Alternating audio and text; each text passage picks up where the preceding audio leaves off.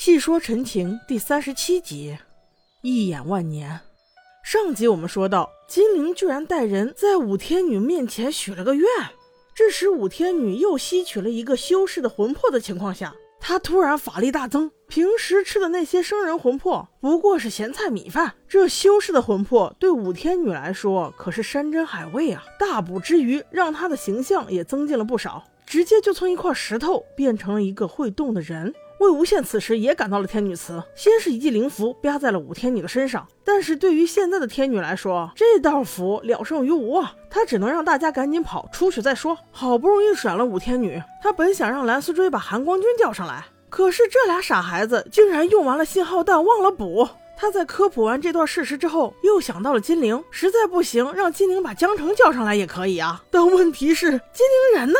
刚才光顾着自己跑了，这可立刻折回去准备找金陵啊！但是貌似为时已晚，金陵小同学就是拉不下这个面子叫他舅舅，心里想着非要打个一二三呢，所以他并没有躲闪，一直缠着武天女打斗，陪着他保护他的修士死的死伤的伤。眼看这位武天女同志几乎已经把金陵逼上绝路了。还好，此时魏无羡出现。面对这样的强敌，他二话不说，必须先得整个笛子来。随手抽出了景逸的剑，把旁边的竹子就砍了一截，随便挖了几个洞，就开始吹。瞬间，一段凄厉的跑调笛音就响了起来。魏无羡心想着，管他难听不难听，先招个凶猛的东西治治这五天女再说。眼看着情势越来越紧张，五天女抬起一臂就要向金陵的方向拍过去。还好此时从远处飞来一团黑雾，就着笛声的命令，直接就断了五天女一臂。再落地时，竟让魏无羡一阵恍惚。温宁，他，他不是死了吗？怎怎么会是他？对，没错。这阵凄厉的笛音招来的竟是温宁。原来温宁一直都被金氏雪藏，早在魏无羡在墨家庄时使的那一记响指，他就有了反应。现在终于听到了正主的笛音，第一时间就找了过来。身上叮叮当当缠满了锁链，两眼黑瞳，毫无生机，披肩散发，衣衫褴褛，看到就让人心痛至极啊！这十六年一定也是过着非人一般的待遇啊！此时的武天女虽然失了一臂，但似乎还是有无穷的力气，又立刻向这边攻了过来。魏无羡无暇多想，只能再次拿起笛子吹了起来。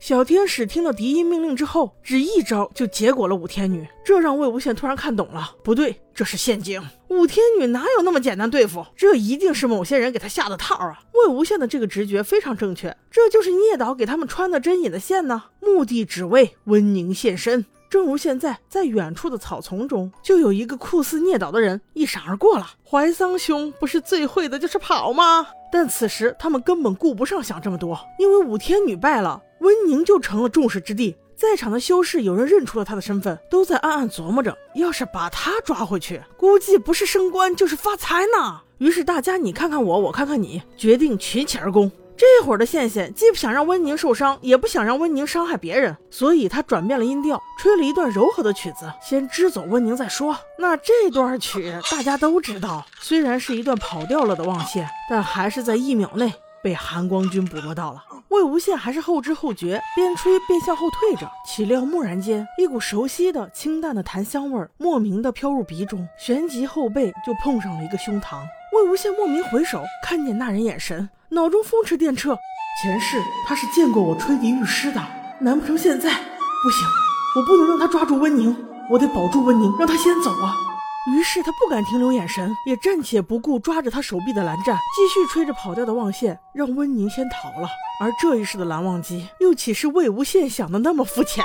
莫玄羽的身体看起来也就二十出头，而这时的蓝忘机至少也得三十好几了，那岂是你能揣测得了的？蓝忘机特意站在魏无羡将要后退的那条路上，特意等魏无羡撞上他，才用一只手牢牢抓住魏无羡的手臂，心里琢磨着：我管你现在吹笛子遇的是什么鬼东西，我要的只是你啊！当他听见跑调望线的第一声笛音时，他已经用最快的速度，第一时间找到了声音的来源。不用管这个笛音到底能不能够御师，只因为这首曲子只有他一个人听过。从蓝忘机站在这里等待魏无羡后退的那一刻起，他的眼神就再也没有分给别处一秒。当他发现这位被他抓住的莫公子回眸撞见他眼神时的焦虑、不安、慌张、委屈时，他更加确信他的毕生知己回来了。就连魏无羡再次吹笛救走温宁的整个过程中，他的眼神都是一动不动的盯着魏无羡。在场修士众多，虽不易开口，但他的眼神已经告诉所有的人，此人非同一般。十六年间的独自惆怅，即使春风和煦，吹来的也满是荒凉。无论那人在与不在，笑声仍在心里荡漾。即使面前的这个人戴着面具，假装自己还很坚强，只要我看到了你，再等一阵子又何妨？过往心心念着的这个不自知的人，我的每一次琴声都为你沉沦。只愿这些情谊能够消减你前世的恨。这茫茫天涯，我愿陪你共余生。蓝忘机把这十六年间想说的话都写在他的眼睛里了。只是魏无羡还需要用后半辈子慢慢读懂啊！这会儿，魏无羡眼看着温宁已经逃走了，立刻扔掉刚才吹的笛子，用另一只手又抓住了蓝湛。他竟担心蓝湛又去追温宁，而蓝忘机却欲言又止，仍然是目不转睛地盯着他。确实啊，这也不是一个能够互诉衷肠的环境啊。这个时候，江城才不慌不忙地走了过来。他肯定是觉得本来好好的蓝忘机，怎么就突然着急忙慌地从茶棚离开了？也许是石魂煞出现了。反正无论是什么，不能让蓝忘机抢先一步啊！等他赶到现场，问清楚来龙去脉时，心里琢磨着：这两年练魏无羡邪术的人不少啊。但是能招出温宁的可不多啊！眼神瞬间犀利起来，看向魏无羡和蓝湛这边。而此时的他俩还拉着胳膊。蓝忘机盯着眼前之人，看向江宗主的表情，心里再确定不过了，这肯定就是魏无羡啊！要是其他人，莫不是害怕，就是求饶，哪有这般躲躲闪闪又万分愧疚的呢？江澄当然也感觉到了，只一声：“好啊，你回来了。”充满了气愤与不屑。其实他的内心早已经波涛汹涌了吧？江澄此时摩挲着右手的紫电，是与不是，抽一鞭子就知道了。还没等别人反应过来，一条紫色长蛇就甩了过去。嘿嘿，韩光君跟你对着干，又不是一天两天了，你这一鞭子能够抽到他才怪。韩光君忘机琴一出，轻松化解。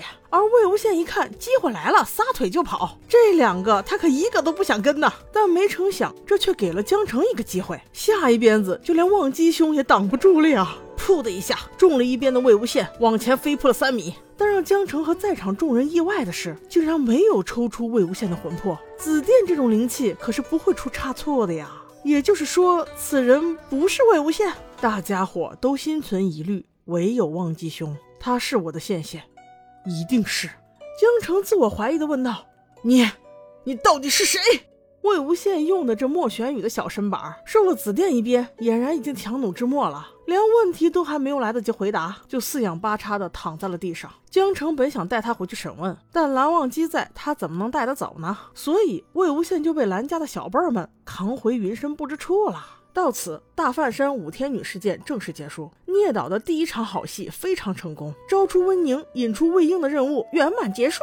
只是在原版中，这一段要欢乐好多，跟我来一起体会一下吧。同样也是被江澄抽了一鞭子的魏无羡，却是没有晕，只是脑中飞转，他在想一个法子，既不跟江澄回去，也不跟蓝忘机走，那岂不简单？江澄爱比较，蓝忘机爱面子，那我就来个一箭双雕。他对江澄说：“ 那个江宗主啊。”你这打也打了，我并不是你要找的人，你总是这么纠缠我，这个让我很为难呐。你这也太热情了吧！就算是你知道我是喜欢男人的，可是我也不是什么男人都喜欢啊。就你这种的吧，呃，我就没什么兴趣。魏无羡这话说的恶心了一大片呢，但是江澄的攀比之心却被他激了起来，挑挑眉，撇了撇嘴道：“哦，那请问你喜欢什么样的呀？”魏无羡闻言，看了一眼蓝忘机，假装若有所思道：“嗯，什么样的呢？啊，对了，就比如韩光君这样的，我就很喜欢。”果不其然，江澄立刻满脸的嫌弃。第一重目标达到，他本以为蓝忘机会立刻进他的眼，把他赶走，哪知十六年后的韩光君想听的也是这句话，直接冷冷道：“这可是你说的。”嗯嗯，这个人我带回蓝家了。这话说的可真是不失礼仪，却也不容置喙啊！魏无羡只留了一句：“啊啊啊！”随后，望线合体之后会发生什么样的事情呢？我们下集再说。